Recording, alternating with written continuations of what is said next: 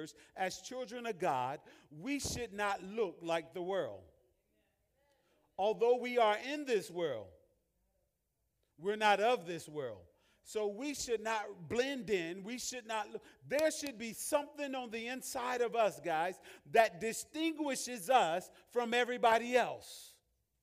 When people see you, have you ever had someone to say, there's something about you. There's something different about you. They see something. On, did you change your hair? Did you did you color your hair? What did you do differently? What they are identifying is there is something distinct on the inside of you that makes you different than everybody else they see. And all they are seeing is the glory and goodness of God that is oozing out of your life, and they are identifying it. They just can't put words to it.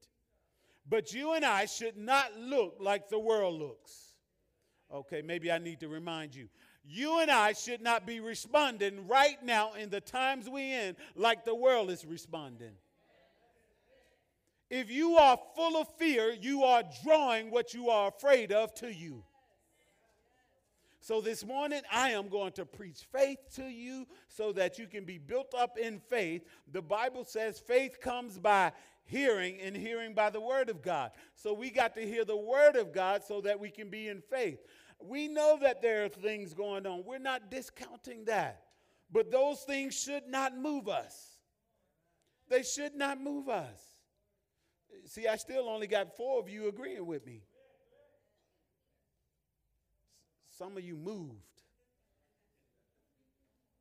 They ain't nowhere to move to because it's worldwide. This is worldwide. It's a pandemic going on worldwide. At what point are you going to believe the word of God? Either this world, either this word will be your anchor and will anchor you and regardless of what's going on, or you're going to be filled with unbelief. I choose to believe. I am a believer. So I choose to believe the Word of God. The Word of God is my final authority in life. The Word of God has the answers for my life, praise God. Thank God for everyone else, but I choose to believe the Word. So, so we can't just blend in as children of God. We got to make sure that there's a distinguished difference about us. We are to be different in this world that we live in and your difference in the world should not take you and I out of the world. It should make us different within the world. We should be easily identified by others, not because we wear a nice cross, not because they read the bumper sticker and it's got a little Christian message on it. You should be different when you're at work, praise God. You should be different when you go grocery shopping. You should be different on the job. You should not look like your coworker and act like your coworker on the job. Something should be different from you if you are a child of God. What distinguishes you from everybody else? Or are you just like everybody else? Right now, it's, it's popular to be a Christian because you can be a Christian and label it with anything else with it. I choose to upgrade or, or, level up, as Isaiah said, I choose to level up and say, I'm a believer. I don't want to just be known as a Christian. I want to be known as a believer because there's way too many people that identify as Christian and it doesn't line up with Christ likeness.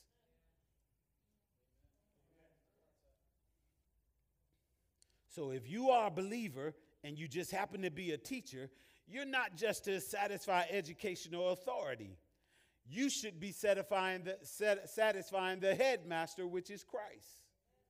So the children's experiences with you should be different than any other teacher. I should have, all my educators, I think a couple of you in the room should have said amen right there.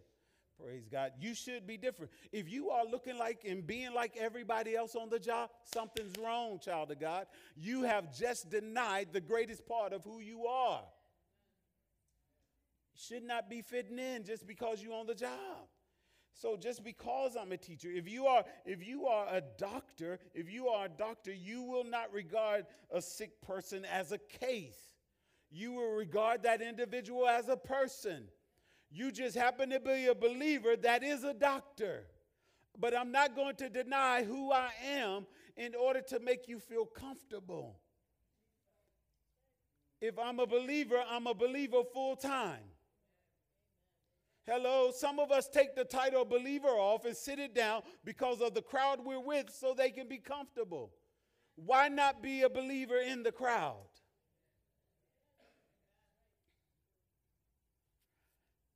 I'll, get. I'll come to, down your row in a minute. I'll get to you. Go to Ephesians chapter number one. You guys know the text. We've been reading from Ephesians one verses one through twelve. We've been reading from there, and we've been talking about this particular section of the word because there's something that took place. A believer, a, a, the Bible says that we should be blameless. Everybody say blameless. Mm-hmm.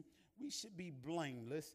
The word blameless in the Greek is from the word amamos, which was a sanctif- sacrificial word. Any sacrifice that was offered to God was thoroughly checked out for blemishes. God could not receive a sacrificial offering that had blemishes on it, it had to be perfect.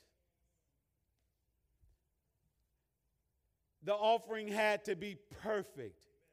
When you give your tithes and offering, offerings, you should be giving God your very best. When you are worshiping the Lord your God, you should be worshiping your very, with your very best. When you are serving the Lord your God, you should be serving with your very best. You don't give God some second class thing. He wants the very best of who we are. The very best of who we are. So, as children of God, we don't just offer God stuff that's scarred, uh, things that's marred already. We give Him our very best. As children of God, we're to be perfect and not make excuses why we can't become that. Amen. The Bible says, Be ye perfect as He is perfect. Now, I want you to look at in, in chapter 1, I want you to look at these two verses Ephesians 1 5 and 6. Maybe I'll be able to get you a, a little more attention from you when you hear this. Verse 5 Having predestined us to adoptions, to adoption as sons by Jesus Christ to himself, according to the good pleasure of his will, to the praise of the glory of his grace, by which he made us accepted in the beloved. Everybody look up and say, I am accepted. Come on, say it one more time. Say, I am accepted. Therefore, you don't need to have to fit in somebody clique in order for you to feel good about you. You are accepted in the beloved, and that makes you top dollar. That makes you the very best there is. So you are already accepted. But, but the word that jumps out of this text that I want you to focus on is the word adoption. The word adoption. To be adopted is legally made the son or daughter of someone other than a biological parent. My, my, my, my. Legally made the son or daughter of someone other than a biological parent. That is what it means to be adopted. And the Bible says that we have become his sons because of adoption. Say, I am adopted. Come on, don't be scared. Say it like you mean it. Say, I am adopted it is a beautiful thing for you and I to have been adopted into the family of God. I thank God for my birth parents who got me into this world. But I thank God He didn't just leave me in that family, He has something much more on His mind for me. And He didn't leave me just in that bloodline, He now placed me in His bloodline through adoption. Watch this adoption means used or chosen in place of or in preference to an original. My, my, my, my. Used or chosen in place of or in preference to an original. I love the fact that it used the words chose because our series, our subject is about being chosen. Last week we said we've been chosen. Now watch this. You and I, through adoption, through adoption, there wasn't an original. Jesus was the original. He was the original son. Jesus was the original. But because you and I have been adopted into the family of God, watch this, we've been chosen and we've been given preferential treatment than the original. Ah, my God in heaven.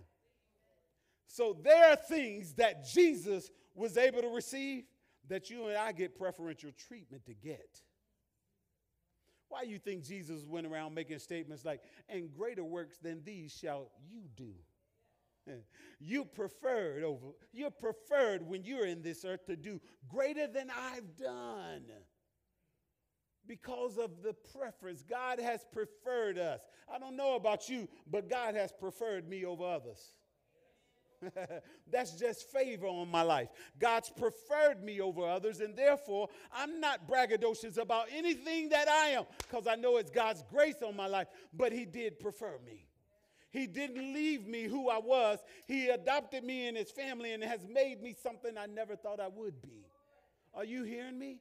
So you should be excited that you have been adopted into the family of God. Watch this. Based on this principle alone of adoption, in the eyes of the law, the child is a new person. Oh, can you just say, I'm brand new? Do you believe you're brand new? Do you act like you brand new or do you act like you still the old you? Uh-huh. Do you act like you brand new or do you act like you're the old you? The Bible says that you are brand new. Watch this. That brand new person, all their debts and obligations were abolished as if they never existed. Oh, praise God, that's me. That's me. God has abolished all my debts. God has abolished everything that I owe. God is responsible to take care of me because He adopted me. Glory to God. Therefore, I don't tremble, I don't trip about what's going on in the world or what's going on with me. Listen, my Father who is in heaven is responsible to care for me on earth. And if he don't take care of his son, he's going to look real bad. This is my confidence I have in him. See, you can have that, that type of conversation when you have confidence in who your father is and who God is, and you know that God is not a man that he should lie, nor will he play games and say, psych. No, he don't play those games. He don't play those games. So that means, God, you're responsible, responsible for me. You adopted me, and when you adopted me, I had big debt. Yeah, I'm so glad that you own it all. Some of y'all, some, come on, some of you been in school, some of you been in school, and you've incurred debt, and you done forgot you've been adopted, so you still think you're responsible to pay all that debt. Why don't you just talk to your father and say, Dad, I got a bill. Dad, I got a bill. And this bill is too big for me to handle.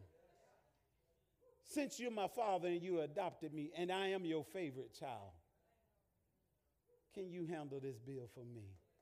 Mm-hmm, mm-hmm, mm-hmm. Ooh, so you and I have to realize this is what God has done for us.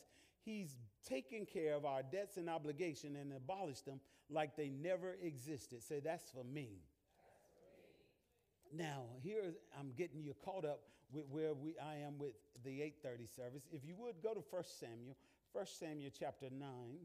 This is where the title that I told you, you get to choose which title you choose to use based on 1 Samuel chapter 9. Now, what I want you to notice in 1 Samuel chapter number 9, God chose Saul. God had chose Saul. As a matter of fact, oftentimes we start and we talk about David a lot, but before David was chosen, he had chose Saul. And as a result of Saul's actions, as a result of some of Saul's behavior, uh, Saul disqualified himself. Mm-hmm. Saul disqualified himself. And, and, and because Saul was so unaware of the value of his being chosen, he had some actions that allowed him to disqualify himself. You and I are the only ones that can cause us to be disqualified. It doesn't matter how your neighbor feel, it doesn't matter how the community feel about you. When God has chosen you and selected you and placed a mark upon you, nobody else can remove it.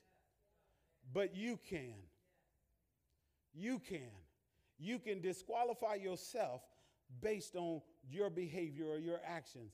My goal, my goal today is for you and I to avoid the things that could disqualify us from being uh, God's choice. Watch this in 1 Samuel 19, looking at verse number 17. So when Samuel saw Saul, the Lord said to him, There he is, the man of whom I spoken to you. This one shall reign over my people. Now I want you to watch this and check this out. Could you imagine God dropping down in the earth, in your community, swoop down, swoop in, and decides to tell everybody announce to them, there they are. The person I was talking to you about, that's them right there. I chose them. I chose them. I don't like it, God, that you chose. I ain't ask you for permission to choose them. I chose them anyway. I chose them. Now, could you imagine if God has announced to everybody? I told you, whenever a pronouncement is made, is made, your enemy takes notice as well. So here it is. God lets it be known that this is the one. I was talking about him, Saul. That's who I was talking about. I chose Saul. Now, watch this. There are some reasons, there are three reasons that I want to give you that you may be able, you may disqualify yourself and i don't want you to go through that but i think it's important for us to take notice of it and watch what it is that saul did in his life that caused him to be disqualified even after being chosen you did say last week you've been chosen right? Come on how many of you been chosen? Raise your hand. Let me see your hands if you've been chosen. Okay so all of you have been chosen. The only person that can disqualify you is you. So let's learn some things about what it is. The first thing that will cause you to be disqualified from being chosen is your perception of yourself. Your perception of yourself. How you see yourself is the thing that can get you disqualified from being chosen. In verse number 21, first, uh, same chapter, number 9, verse 21, and Saul answered and said, Watch this after God has announced him being the choice, here's Saul's response Am I not a Benjamite of the smallest of the tribes of Israel? And my family the least of all the families of the tribe of Benjamin? Why then do you speak like this to me? Notice some of his conversations. I'm a Benjamite. In other words, I'm not of the right stuff. I'm black, I'm Hispanic, I'm white, I'm this, I'm that.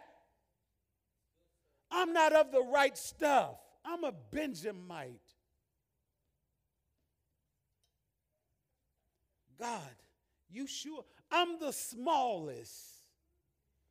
I don't even have any credentials. I didn't even graduate high school.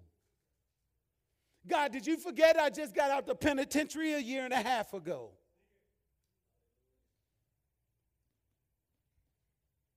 God, did you forget I had a child out of wedlock?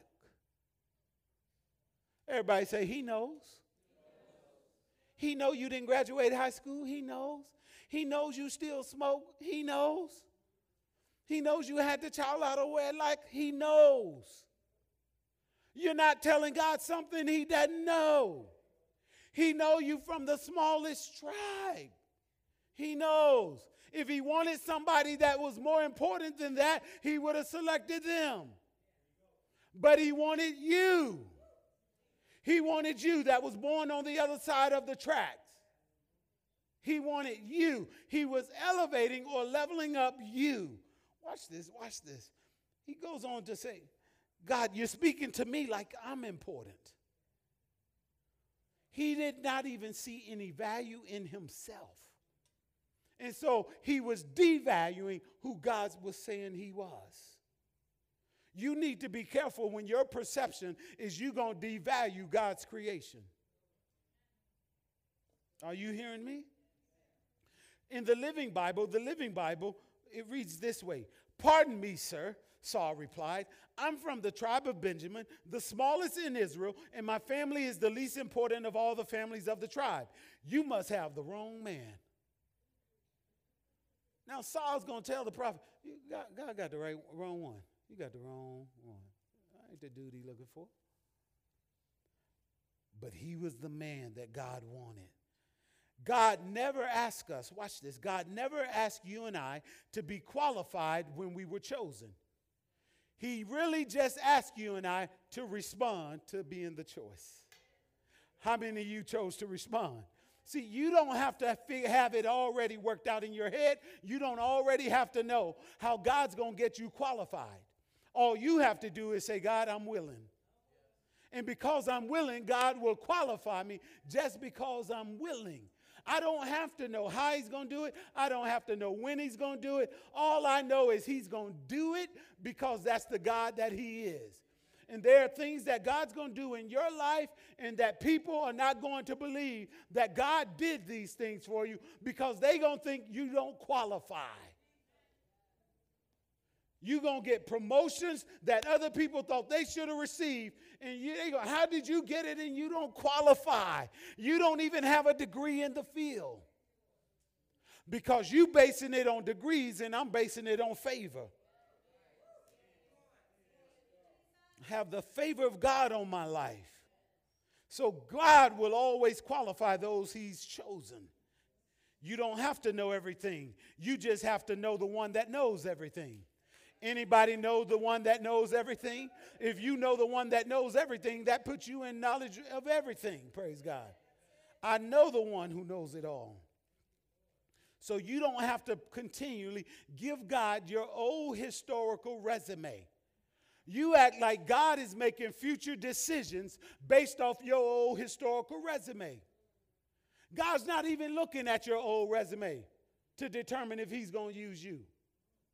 He's already decided that he's chosen you, so he already said, I'm going to use you. So why do you keep looking at the resume? Reminding yourself. You ain't reminding God. Well, God, I don't fit. God, I don't, I don't, I don't speak eloquent enough. God, I don't have this. God, I didn't do that. God knows, yet He still chose you. So you got to settle for yourself. Relinquish holding on to your own perspective. There's a young man, there was a young man that um, um, he had received a prophetic word that one day he was going to travel the world ministering the gospel. So this young man received that word. He went home that night and he then packed himself a bag. He packed his luggage, and on the next morning, he woke up, he grabbed his luggage, he grabbed his briefcase, he got in his car, he drove himself to the airport, parked the car, got out of the car, went into the airport, went to one of the airlines, went up to the ticket gate and looked and noticed all the flights that was leaving out, saw it, then turned around, went back to his car, got in his car and drove home. He did that for months. And on a few weeks later, a few weeks later, an invitation came in he received an invitation, so he packed his bags, got his briefcase, got in his car, went to the airport, parked his car, went into the airport, went to the ticket counter, got his ticket, and boarded the, plane, the plane to go preach the gospel. That happened because he chose to mix faith with the word that he had received. Mm-hmm. When are you going to act on God's word like you believe that God's word is true in your life and that it will come to pass? When are you going to mix faith with it? Uh huh, okay. When are you going to mix faith with by a stripe you are healed? When are you going to mix faith with all your needs are met? When are you going to mix faith with no weapon formed against you will prosper? When are you going to mix faith with that and act as though the word is so? Are you hearing me? This young man, he mixed faith with it and it did and it then produced for him. How many of you recognize you can mix faith with anything that you receive from God's word or from a man or woman of God by word? Watch this. You can mix faith with it and it doesn't cost you anything you'll at least still have what you got now. Oh, yeah. some, some of y'all are going to get that when y'all go home. You can mix faith with it right now, and it doesn't cost you anything because what you got is what you already got. So you're not losing the mixed faith. But what if you gain? What if your faith start producing things for you that you didn't really think was possible? It doesn't cost you anything to mix faith. So the first thing watch your perception of yourself. The second thing you and I have to do is watch the pride of position. Everybody say the pride of position. How many of you remember Lucifer? Lucifer was solely responsible as the worship leader of heaven. Lucifer was responsible to lead worship in heaven. And one day, one day, Lucifer, all on his own, decided that he was going to slide over to another position.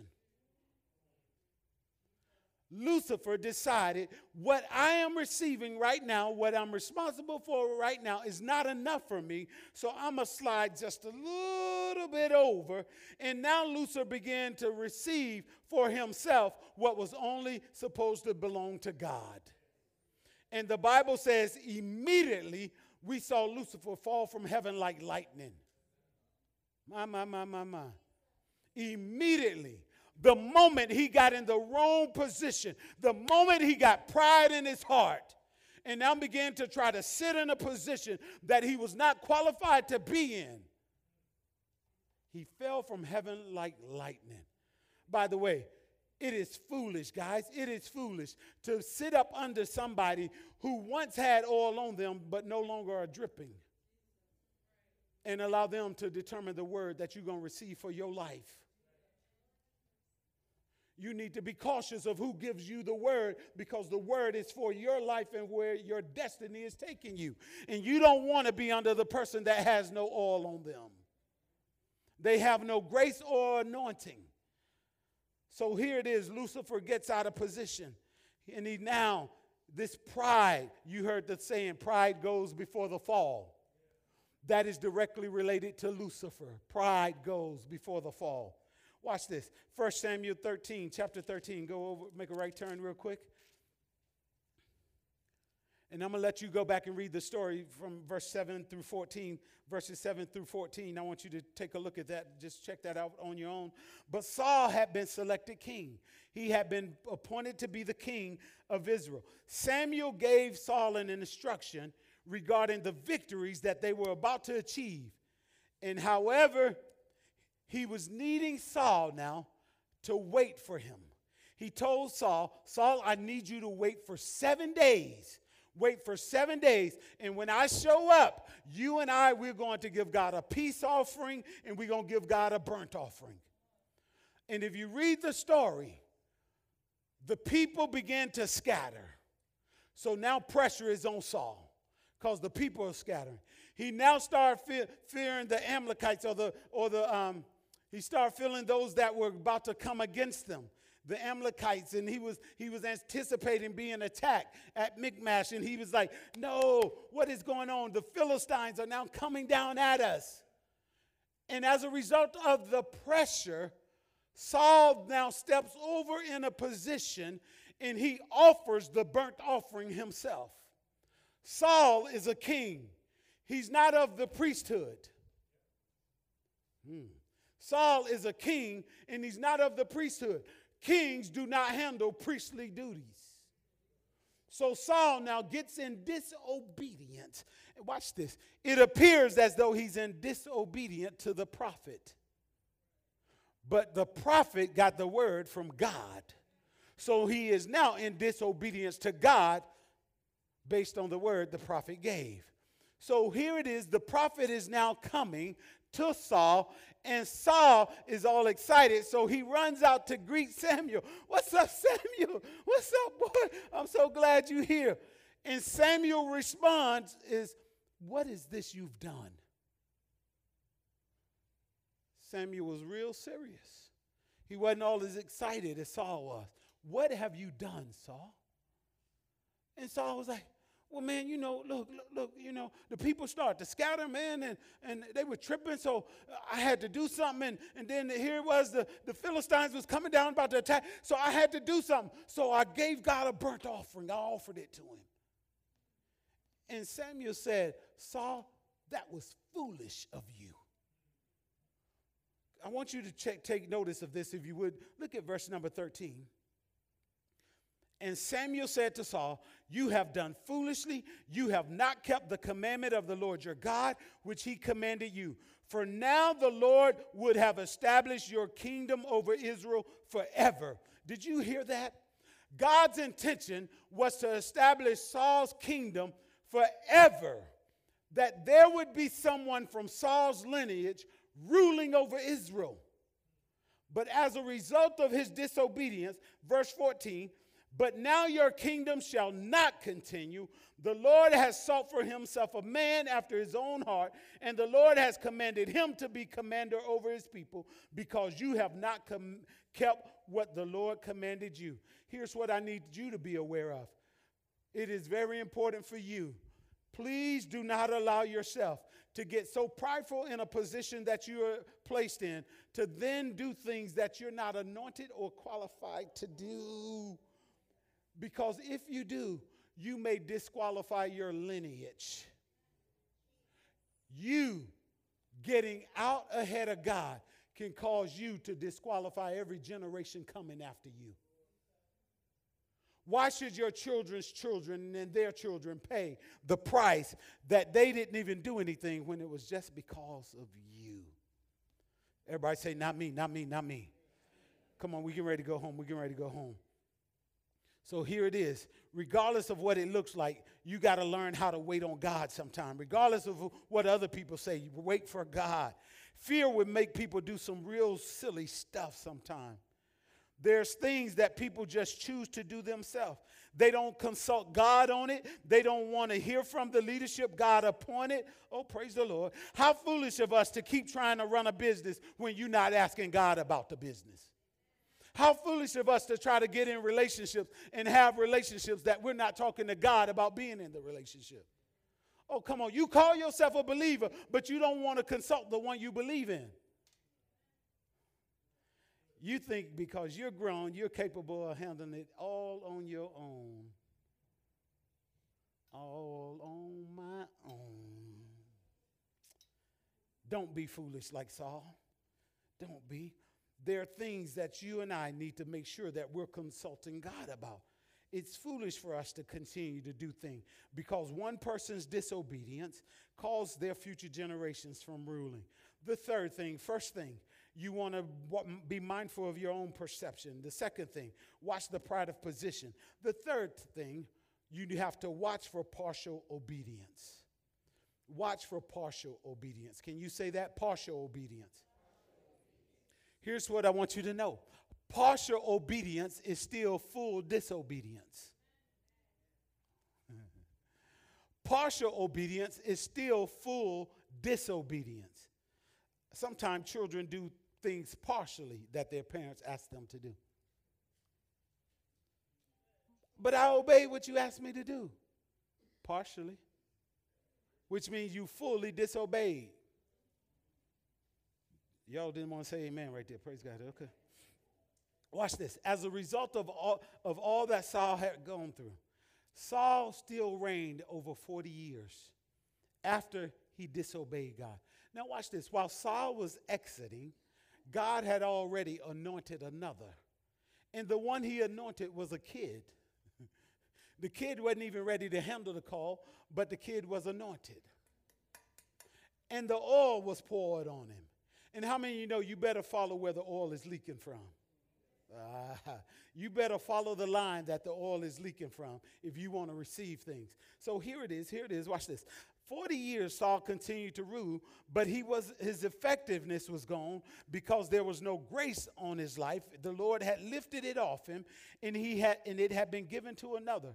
It is very dangerous for us to be in the lead position yet there's no oil on our life.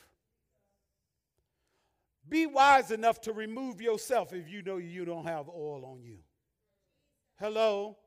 Don't stand in the way of somebody else with the oil on them taking the lead when you one time was anointed, but for whatever reason, that oil is not on you. Just step aside and let somebody else lead the way there. Here's this thing about partial obedience. Go to 1 Samuel 15. 1 Samuel 15. We're going home. Mm-mm-mm-mm. 1 Samuel 15. In 1 Samuel 15, Samuel had given Saul some complete instructions on what he needed to do. He told him to go utterly destroy men, women, children, oxen, everything. Go kill it all. Everybody say, kill it all. That's exactly what he told them to do.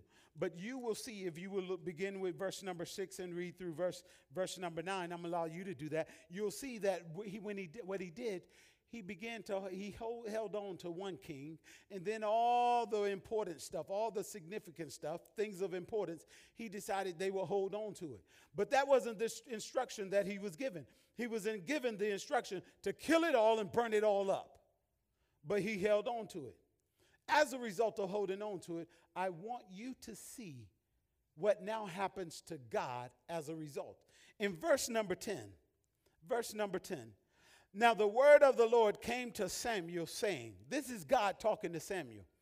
I greatly regret that I have set up Saul as king, for he has turned back from following me and has not performed my commandments. And it grieved Samuel, and he cried out to the Lord all night. Guys, look up. Could you imagine after God has told everybody, Oh, I chose them, I chose you, I chose you, I chose you, I chose you. And now God says, I completely regret. I completely regret that I chose them, that I called them out, I put my hands on them. I completely regret because they do not follow my commandments. That's very strong language, guys. Very strong language. I need you, if you would, you got more homework. I need you to continue to read through the verses there, through the verses there, and, and read all the way up to uh, about verse 26. Just read those, read that story. It'll bless your life. Why am I asking you to do it? Because I don't have time to cover it, praise God. But watch this, watch this, watch this. Here it is God is in regret over the choice he had made. Ooh, I don't want God regretting choosing me, praise God. Is there anything, we're getting ready to go. You can stand up if you like. Is there anything God has told you not to do? and you have done everything except. I gave you permission to stand. You wasn't wrong, Sarah, for standing. Stand up. They'll follow your lead, praise God. They'll follow your lead. And let me ask that question. Don't, I, I want you to hear my question. Hear my question. Is there anything that God has told you not to do, and you have done everything except that thing God has told you?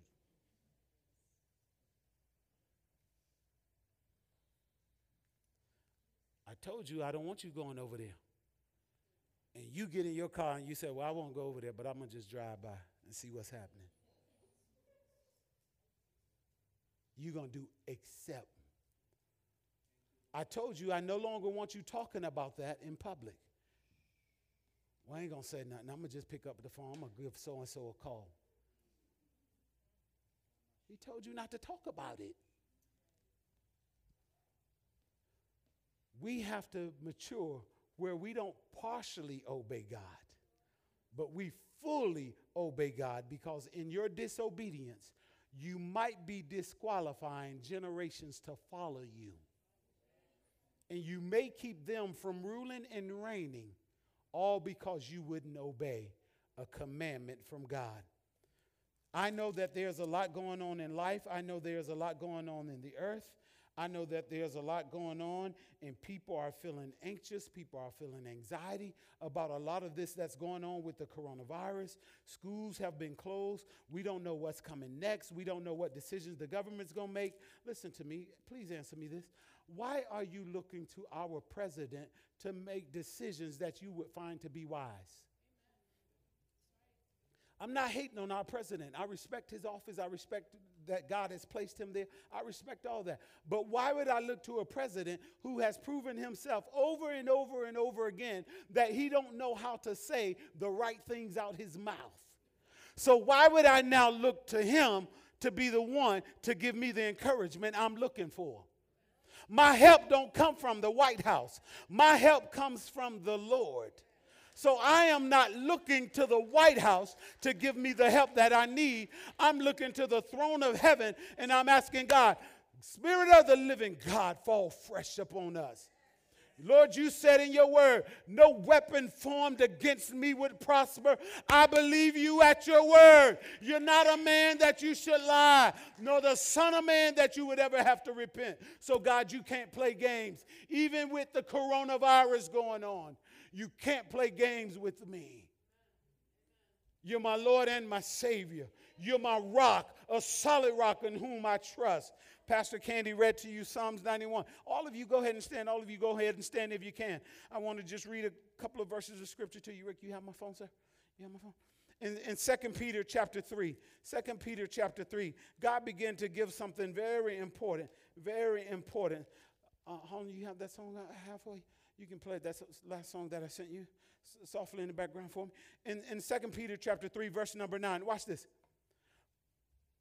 The Lord is not slack concerning his promise, as some count slackness, but is long suffering toward us, not willing that any should perish, but that all should come to repentance.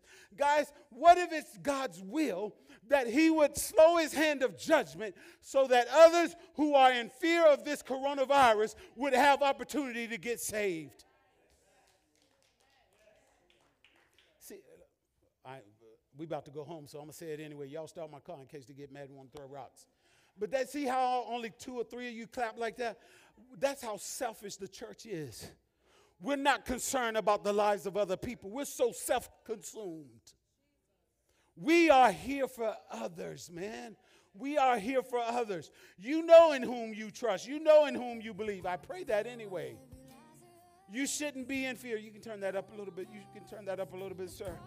I just want to read you something. I heard this gentleman praying, and I heard this prayer being prayed, and he used a word that I never heard before. He used the word nosophobia. Nosophobia. Anybody heard that word? I had never heard that word. Larry, you heard that word? Praise God. I had never heard that word before. And that word, nosophobia, means irrational fear of contracting a disease. Nosophobia, irrational fear of contracting a disease. How many of you know? It is irrational for you and I, as a child of God, to have fear of sickness and disease.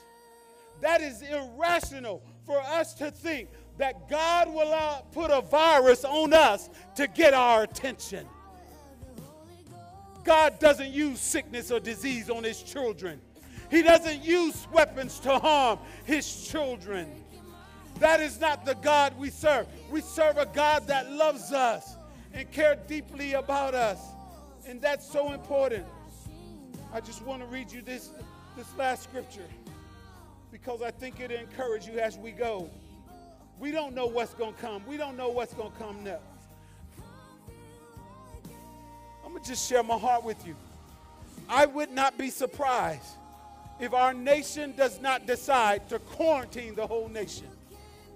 Because in order for them to get a hold of this thing, and to limit the exposure, just like all the other nations had to, they had to quarantine.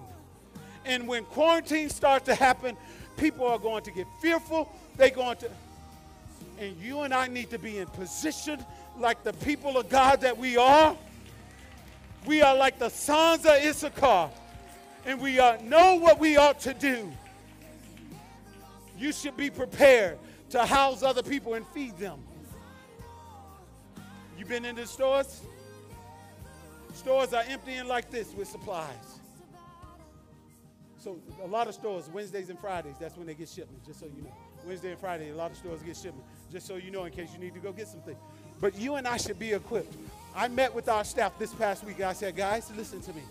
This was on Wednesday. Wednesday, I shared with them, I said, I am anticipating that the schools are going to close. All the schools. But we have families, we have people in our communities that need the school system in order for their children to have food, in order for their children to be in a safe place while they go to work. We got to now have a strategy in mind. God placed us here, not just to be some church we can come into on Sunday. He placed us in a community so that if this community needs us, I don't have to figure out, God, how you going to do it. God, if we got to feed everybody in the community, I don't have to know how God's going to do it. All I know, I'm saying, God, we're willing to do it. We're willing to do it. And I know if we're willing, God said, I'll supply. I'll supply all you need. I'll supply. This is the scripture I want you to leave with. This is from the Passion Translation, Psalms 112, verse number 6. Their circumstances will never shake them, and others will never forget their example. They will not live in fear or dread of what may come, for their hearts are firm, ever secure in their faith, steady and strong. They will not be afraid, but will calmly face their every foe until they all go down in defeat. Pastor is here to announce to you coronavirus will be going down in defeat. It will not come near you. The Bible says a thousand may fall at your left, 10,000 at your right hand, but it shall not come near you. What are you going to believe? Whose report do you believe? I choose to believe the report of the Lord. Every head bowed, every eye closed. Father God, we thank you, Lord God, for your great grace in our lives. We thank you, Lord God, that you are the majestic God. You're the almighty God. You're the all powerful and all knowing God. And I thank you, Lord God, that coronavirus has a name, and everything with a name in the earth and under the earth has to bow at the name of Jesus. So, Father, we thank you, Lord God, for the blood of Jesus that covers and governs our lives, Lord God. Thank you, Lord God, that you were not surprised, that you're still sitting on your throne, God. And you're still releasing your anointing and your grace to destroy the yokes and remove the burdens. Father, I thank you, Lord God, that your people are secure in you because in you we live and move and have all of our existence. Therefore, I shall not fear. I shall not be afraid. Yes, I will walk in wisdom, but I will not govern my life or live my life by fear. I will operate by faith. This is the victory that overcomes the world, even our faith. Father, thank you for faith to conquer everything that comes our way. We give you the glory, the honor, and the praise. In Jesus' name. Amen, amen, amen. Excited that God has chosen to be with us, to uh, allow us to have this issue. Family, if you don't mind, just hit some hearts there. Give me a little love. Let me know you had a good time of worship and praise at your home this morning. I pray that your family has created an atmosphere for God to show up and for God to move. Now, I want you to prepare your hearts to receive the word of God that He has given us this morning. You know, we have been spending the past few weeks talking from the subject called chosen. Everybody say, I'm chosen. Yeah, type that, type that, type, I'm chosen. Yes, you want to remember that you are chosen. So this morning, our title is Chosen to Function chosen to function. You wasn't just chosen to be here, you were chosen to function in life. And I don't want you to allow anything to stop you from functioning the way that God has designed you to function. He preordained, he foreknew how he was going to need to use you, so he has chosen you to function. If you have your Bibles, or devices you're using for a Bible. Thank you, team. Thank you so much. If you have your Bibles or devices you're using for a Bible, if you don't mind turning, if you would, to 1 Peter chapter number 2. 1 Peter chapter number 2. That's where we're going to begin. That's where we are. I know some of my incredible students out there, some of you have been wondering, when is Pastor going to get to this text? Well, we're here now, praise God. We're here now, and so we're going to deliver this text to you at this time. Let me know when you're there just by uh, for amen. Why don't you hit some hearts? Let me know some hearts are coming through so that I know you have scrolled to or you have gotten to First Peter. You've turned in your actual Bible to First Peter chapter number 2. Yes, yes. Give me some hearts. Give me some hearts there. Let me know. That signifies your amen for me. Praise God. Glory to God. Glory to God. Glory to God. Come on, let's hold our Bibles up or devices we're using for a Bible. Let's hold them up. We're going to make our confession of faith. Then we'll get right into the word. Say it after me. Say, This is my Bible. I am what it says I am. I can do what it says I can do. I have what it says I have. Today I receive the word of God. I boldly confess. My mind is alert. My heart is receptive. I'll never be the same as I receive the incorruptible, indestructible, ever living seed of the Word of God, I'll never be the same. Never, never, never. In Jesus' name, I'll never be the same. I come in agreement with your confession of faith in Jesus' name. Glory to God. I am so glad again that you have chosen to join us and be with us this morning online. I have a little uh, live audience with me. So thankful for those of you who would come on out. We're going to begin reading just for context in verse number 4, 1 Peter chapter 2, verse number 4. Coming to him as to a living stone, rejected indeed by men, but chosen by God and precious. You also, as living stones, are being built up a spiritual house, a holy priesthood, to offer up spiritual sacrifices acceptable to God through Jesus Christ. Therefore, it is also contained in the scripture Behold, I lay in Zion a chief cornerstone, elect, precious, and he who believes on him will by no means be put to shame. Aren't you glad that you'll never be put to shame? Praise God.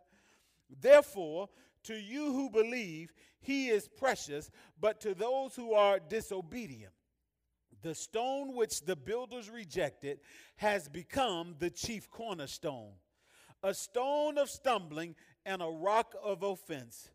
They stumble, being disobedient to the word to which they also were appointed.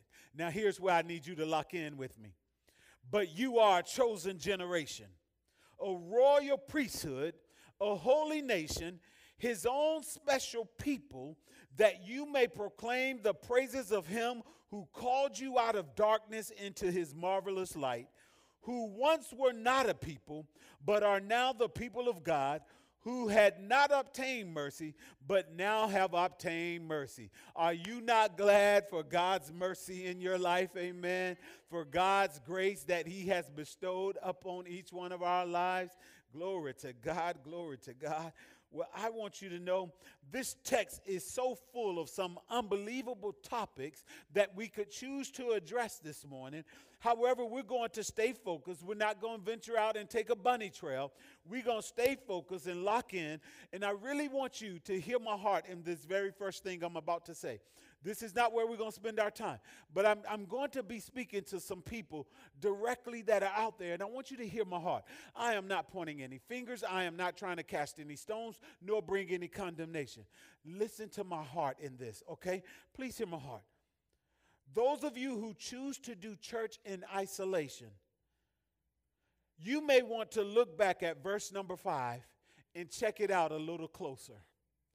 That's all I'm asking you to do. Look back at verse number five and check it out a little closer because I want you to fully understand a single brick or a stone all by itself does no good. Until it is incorporated into being a part of a building, then that stone has great use. So you can't do this in isolation. You have to be a part of somebody.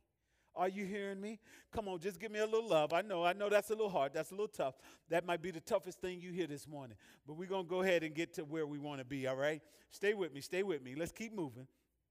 Our key verse that we're going to be looking at and that we're going to be studying from is verse number nine. Verse number nine. And I want you to pay attention real closely and I want you to follow my lead, follow me. Watch this, say this. Uh, but you are, say, I am a chosen generation. Come on, you might want to type that. I am a chosen generation. Come on, say this, say this after me. Just follow me. Say, I am a royal priesthood. Come on, you might want to type that. You might want to type that. You're a royal priesthood. You're of a royal priesthood. Come on, watch this. Say this, say this, or type this. Say, I am of a holy nation. Yes. And then finally, we're going to end up, and you're going to hear this a little differently. You're his own special people. Say, I am a peculiar person.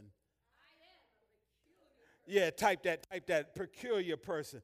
Not that you're a strange person, you're just different, praise God. You're not strange, nothing's wrong with you. You're just different, praise God. And we should celebrate our differences. Aren't you glad that there's nobody else on the planet like you? Glory to God. I'm different. I'm peculiar. I'm not strange. I'm peculiar. Amen. So I want to draw your attention, if you would, to, to a series of phrases that the Apostle Peter uses here. And this is where we're going to be studying and taking our time to minister to you from. Each one of these phrases is a descriptor, is a descriptor to the function of the church which is drawn from Old Testament sources like Isaiah 43 and 21. You might want to just type that in for me. Isaiah 43 and 21. You make a note of that so that you can go back and read that at your own time and your own leisure.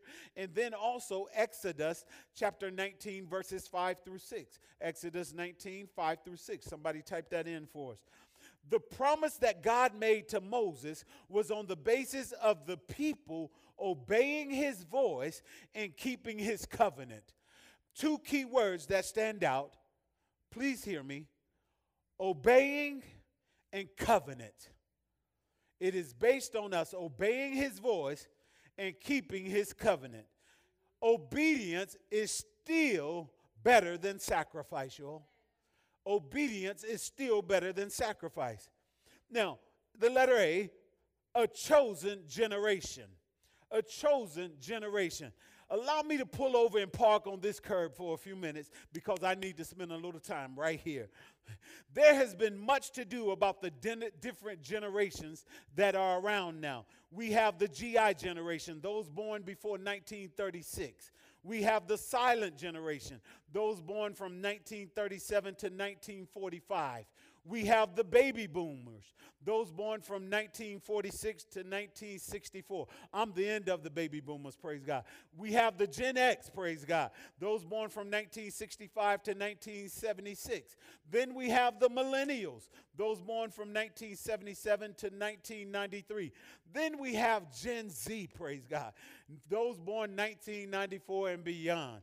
So we have all these generations that God is now speaking to, and we know from Scripture that God is a generational God. He's very generational. Watch this, watch this. He says, We are a chosen generation. No one can disqualify the one that he has chosen. There is nobody that can disqualify the one that he has chosen. So, regardless of the generation that you were born in, it doesn't matter what your year demarcation is, you have been chosen. You've been chosen, and He chose you to function in a very particular way. And I need that to settle in your heart that your generation, the generation that you were part of, was chosen by God for such a time as this. Yes, you were. You were born at the right time, in the right season, for the right reason. Praise God based on his covenant, he has offered you and I a special relationship for us. And as long as we accept, accept the terms and conditions that he has set forth, I, I, I want you to really hear me there. We have to be willing to accept his terms and his conditions in order for us to benefit from the covenant and the promises that he's made to us. It's on his terms and it's his conditions. You and I do not get to dictate the basis on which this covenant will work. All you got to do is go back and look at Exodus 19 and 5, and you'll see it's on his terms. Now, from this, from this, from this chosen generation, we can determine that believers are chosen for three things. And if you're taking notes, if you're writing something down, if you're typing this, you can put this down there.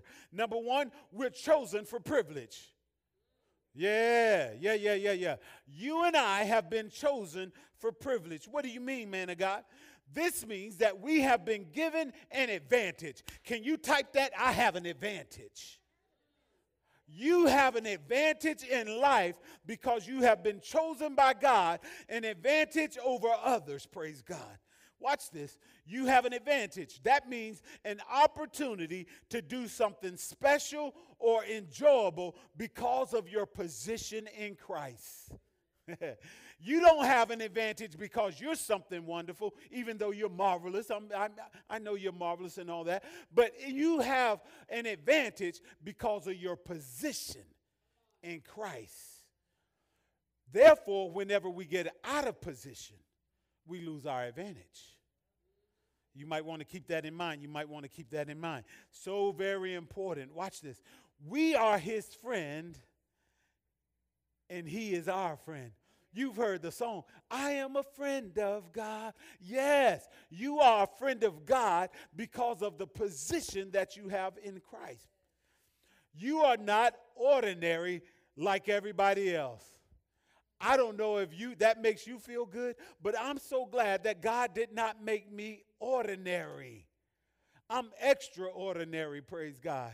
I'm his favorite. You're his favorite. So I want you to understand you don't want anybody to put you in some hole because they want you to be like somebody else. You're very peculiar.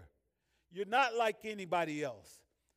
When you have faith in the Lord Jesus, it levels the playing field for those who were not given advantage in life based on their color, based on their financial situation, or based on their family lineage. Praise God.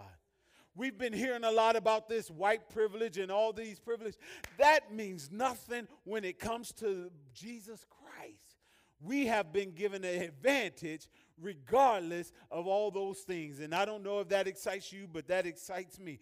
The second thing, the second thing you and I have been chosen for is for obedience. Mm-hmm. You've been chosen, number one, for privilege. You've been chosen, number two, for obedience. When you have privilege, with privilege comes responsibility. Oh, yeah. With privilege comes responsibility. Humanity was never created like robots. We have been given our own will. You and I were created with a will to choose to do what is right or what is wrong. It's our choice. Life is always choice driven. Where you are in life presently is as a result of your choices you've made previously. So life is choice driven. So you need to understand. Therefore, you and I get to choose our actions. We get to choose our actions. However, as a child of God, your life should be lived to do as God would like, not as you would like. Uh, I should get some hearts right there. I should get some love right there. I should get extra hearts right there because I had to deliver that to you and make you aware that you don't get to live your life as you choose. You get to live your life as He's chosen it for you. That means you and I have to learn to surrender to Him. We have to surrender. Come on, don't, don't, don't short me on those hearts. I need lots of hearts right there. I need to know you still love me. You still love me. Number three, number three, the third thing, the third thing you and I have been chosen for, we have been chosen for service. For service. Number one, you was chosen for privilege. Number two, you was chosen for obedience. Number three, you're chosen for service. As a child of God, you and I are his servant and we serve at the pleasure of our King. Come on, can you type amen right there? I serve at the pleasure of the King. yes, yes, yes, yes, yes. I serve at the pleasure of the King. I love that. I love the way that sounds. You and I then can be used for the purposes of God. God can choose to use you and I anytime he desire whenever he has need of it. Listen even right now there is no better time for you to make yourself available to god for god to use you. Because you're his servant. Say that i'm his servant. Come on type that in. I'm his servant. Yes you are. You his servant. So we have said number one you are a chosen generation. Number two, you are a royal priesthood. A royal priesthood. Mm, mm, mm. Because you and I serve at the pleasure of our king, we are representing his kingdom. Since we serve at the pleasure of the king, we are representing his kingdom. L- please listen closer. You got to tune in. Come closer, come closer, come closer. I need you to hear this. Come closer. You're not serving at the pleasure of a donkey. You're not serving at the pleasure of an elephant. You're serving at the pleasure of the king. There is no sides in the kingdom. there is one side, His. So we serve at His pleasure. Yeah, I know you might be one or the other, but when it comes to the kingdom, you have to be a kingdom citizen first. We serve at the king, king's privilege. Let's look at the priestly portion. I want us to look at the priestly portion because when you talk about being a royal priesthood, the royal priesthood are the ones that serve at the pleasure of the king. But notice there's the priesthood. So we got to look at this function as, as a priest. As a priest, you have access to God and are responsible to bring others to Him. Yes, yes, yes, yes, yes. You have access to God. Say access or type that in access. You have access to God and you have the responsibility to bring others to Him. We have been given the right to approach God. Do you understand that? You don't need anybody else to bring you to God. You can go to God for yourself.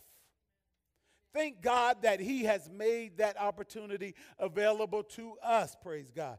Over in Ephesians chapter 3, Ephesians chapter 3, if you'll make a left turn or scroll, scroll uh, so that you can get to Ephesians 3. Ephesians chapter number 3, I want to read this to you. Ephesians 3 and verse number 2. If indeed you have heard of the dispensation of the grace which was given to me for you, how that by revelation he made known to me the mystery as I have briefly as I have briefly written already, by which when you read you may understand my knowledge in the mystery of Christ. Watch this, watch this. As a priest, as a priest, you and I have an incredible responsibility we have an incredible responsibility. I also want you to look at Hebrews chapter 4, verses 14 through 16, but I need you to look at that in the message translation. You look that up in your own. That's your homework, that's your assignment when we finish. You look at it, Hebrews 4, verses 14 through 16 from the message translation. All of us as believers can access God, which in turn makes us a priest.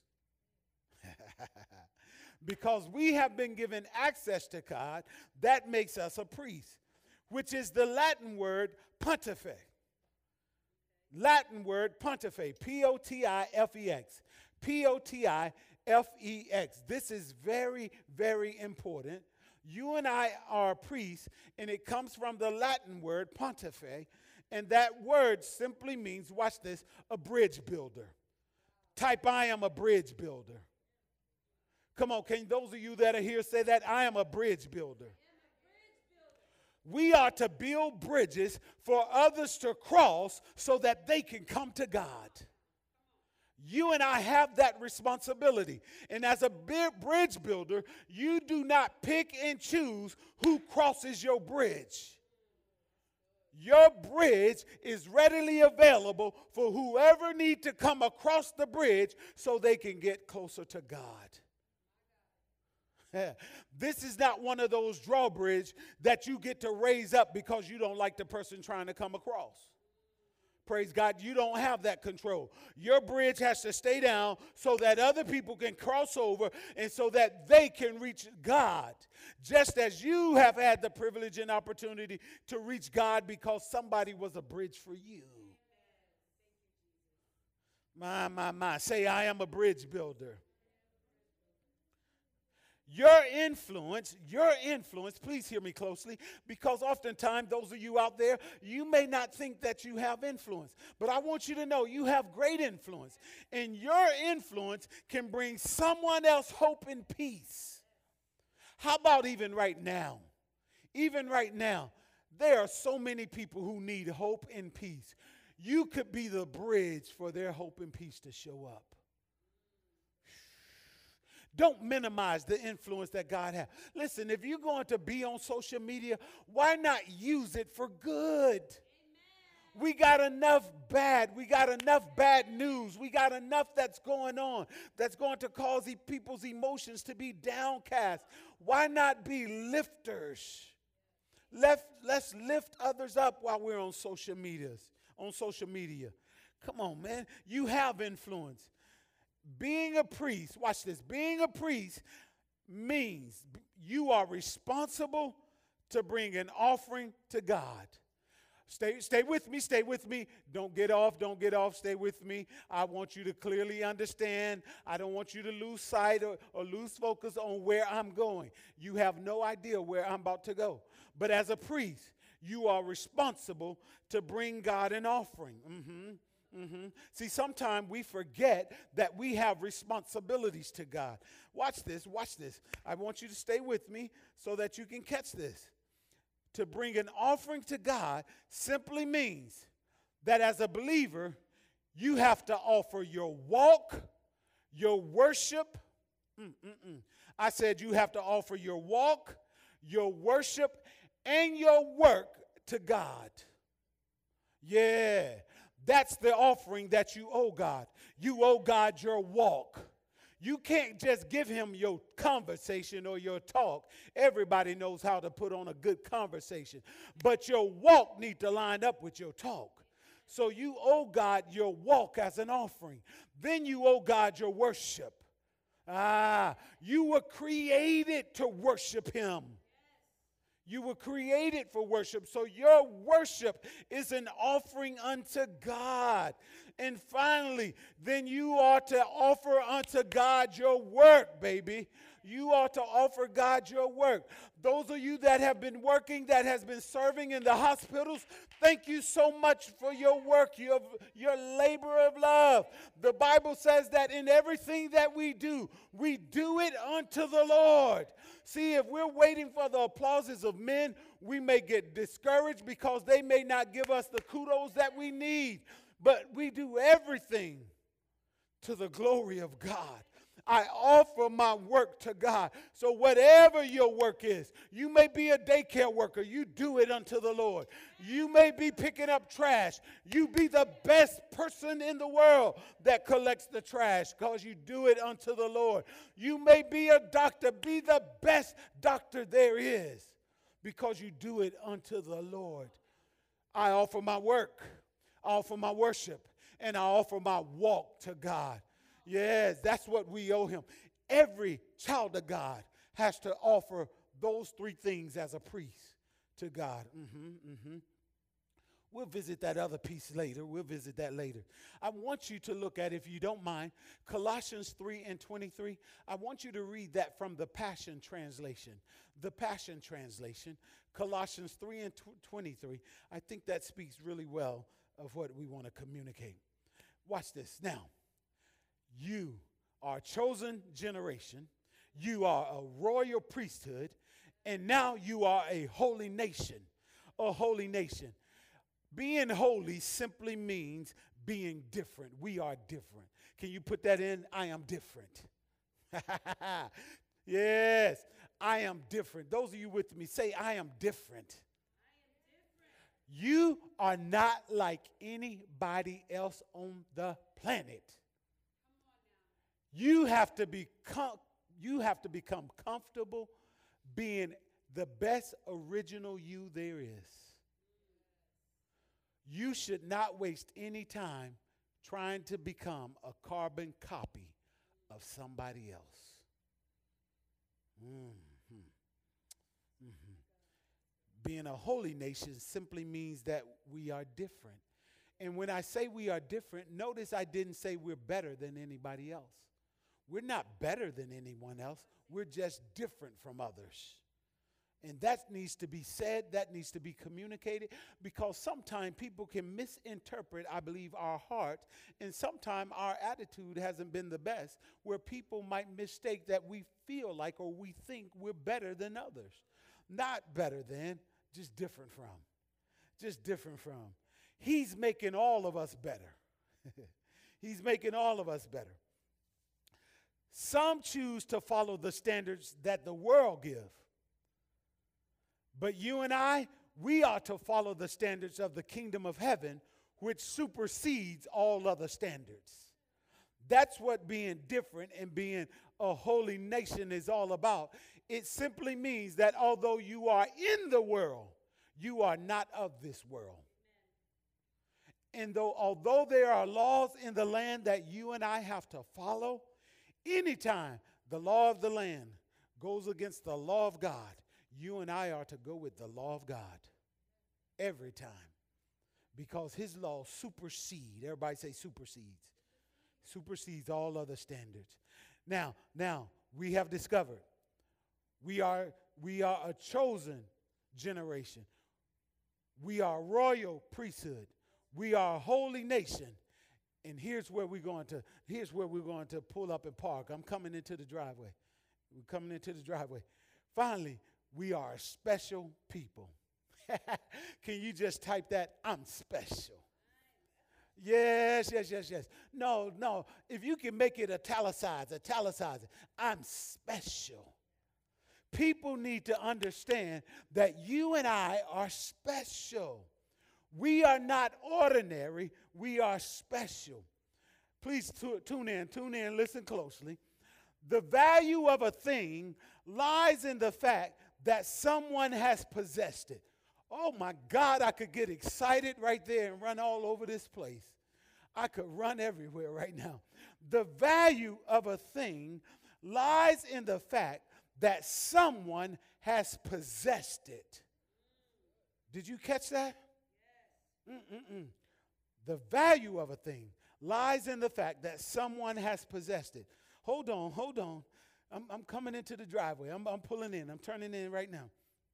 In other words, watch this. In other words, a very ordinary thing acquires a new value if it has been possessed by some famous person. Oh, y'all, y'all got to get this. You got to get this, man. My goodness. A very ordinary thing acquires a new value if it has been possessed by some famous person. In the early 80s, some of you remember this, some of you remember this. In the early 80s, Michael Jackson wore a white glove on the stage. Y'all remember the white glove? Y'all remember the white glove Mike had? When he had the white glove, Mike was going to break out and reveal for the first time, who remember? The moonwalk. He was breaking out the moonwalk for the first time and he had the white glove on. I want you to listen at this. Watch this. He moonwalked all across the floor in that white glove. Not too many years ago, that white glove was auctioned off and it sold for $350,000. No, no, no. A white glove. It sold for $350,000. Why did it sell for that amount? Because of the person who possessed it. Woo! You better listen. You better listen. I'm coming down your street. I'm coming down your street. I'm about to knock on your door. I'm on your block. Watch this. Watch this. Listen closely. Listen. Stay with me. The first book written in the United States of America. Listen to this. It was written in 1640. It sold just a few years back for $14,120,000. It's called the Book of Psalm. Yeah, yeah, yeah, yeah, yeah. The Book of Psalm out of the Bible. The church, uh, Old South Church in Boston has another copy of it. I don't think you heard me. The book sold for 14 million dollars. My, my, my, my. The value of that book. Now, you and I know a book probably should not cost $14 million. Well, well, maybe you'll write a book. Maybe you'll write a book, and maybe one day your book will cost that much. Praise God, maybe I'll write a book. Maybe I'll write a book, and my book will cost that much. Listen, all I want you to understand is this right here the King James Bible uses a very interesting word. It uses the word peculiar. Can you say that? Peculiar. The word peculiar simply means belonging distinctively or primarily to one person. I thought y'all would start hitting amen so hard right there. I thought y'all would hit all those hards right there because you heard what I said. Those of you that are here with me, I don't even think you heard it. Watch this. Peculiar belonging distinctively or primarily to one person. Let me bring it on home. Let me bring it on home. You and I happen to belong to the most famous person there is. you and I happen to belong to the most famous person that is. Pastor, why is that important? Because the value of a thing lies in the fact that someone has possessed it. You and I have been possessed by Jesus Himself. And because He is the most famous person on the planet, that means that our value is not determined by the numbers that appears on the check that we receive. I don't think you heard what I said. Your value is not determined by the numbers on the check that you receive. Your value is so priceless, you have to show up everywhere you go and say, I'm here to be a blessing. I am here to be a blessing because I am blessed to be a blessing. You can't afford me because God has placed a value on me that nobody else can determine. My value has been predetermined by God. Here's the good news of that. Listen to me. Don't you dare allow anybody else to try to tell you what value you have. They didn't create you, they are not responsible for you, so they can't determine your value. The truth is, they don't even have the words to speak of the value that you are. Let that sit down on the inside of you. Don't allow no one to put you down for who you are. Don't allow anybody to put you down for the choices you make. You are valuable to God. I said, You are valuable to God. Watch this. How dare we allow others to cheapen our value when He has already raised our stock to agree that's unaffordable by others? Mm, mm, mm, mm, mm. Oh, as we're bringing this thing home, I want you to always remember, always remember that you have been chosen by God for a function. There is a function that you have, a responsibility that you and I have in this earth. You remember that you are a chosen generation. You was chosen for privilege, you've been chosen for obedience, and you've been chosen for service. You are a royal priesthood, child of God. You are of a royal priesthood. You are of a holy nation. You are different, praise God. And you are God's special people. You are peculiar. The value that you have in life cannot be determined by someone else. Your value has unlimited value in it. I want you to stay with me. I want to have a moment of prayer. Those of you that are with me, if you would, maybe, maybe you are out there and you're listening to me. I so appreciate you joining in with us from all over the world. Thank you so much for joining in, for tuning in. But hear my heart. Listen to me. Maybe you're out there and you don't recognize the value that you have. And you may not recognize that value because you've never received the Lord Jesus Christ as your personal Lord and Savior. Well, hear me, hear me. You can resolve that right now. I'm going to pray a special prayer, and you can close that gap right now in your relationship with the Lord Jesus Christ. Maybe you're out there, and maybe you would say, Pastor, at one time I had a personal relationship with the Lord Jesus Christ. But life situations and life circumstances, they simply pushed me afar. They pushed me away from it. And now I have moved my life in a direction completely opposite of that of God and I need to come back. When I'm saying God, I'm talking about the Lord Jesus. There's only one way to heaven, and that is the Lord Jesus Christ. And you can have your relationship restored. He's always been standing at knocking at the door, going in and out, looking, pursuing those who have backslidden or walked away from the relationship. Won't you join me in prayer? Believers, pray with us. Father, I thank you that you never forgot about my life. Although I have been far from you, today I recognize that I want to be at peace and at home with you. Father, I renounce the devil in all his ways. I acknowledge you as my Lord and my Savior. I am yours and you are mine.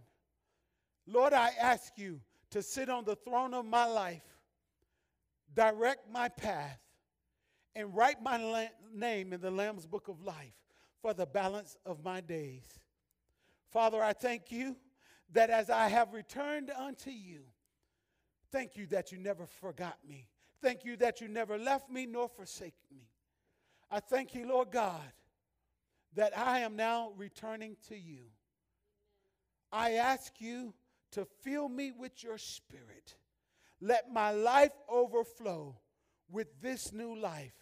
And may I live the rest of my days to serve you with my whole heart.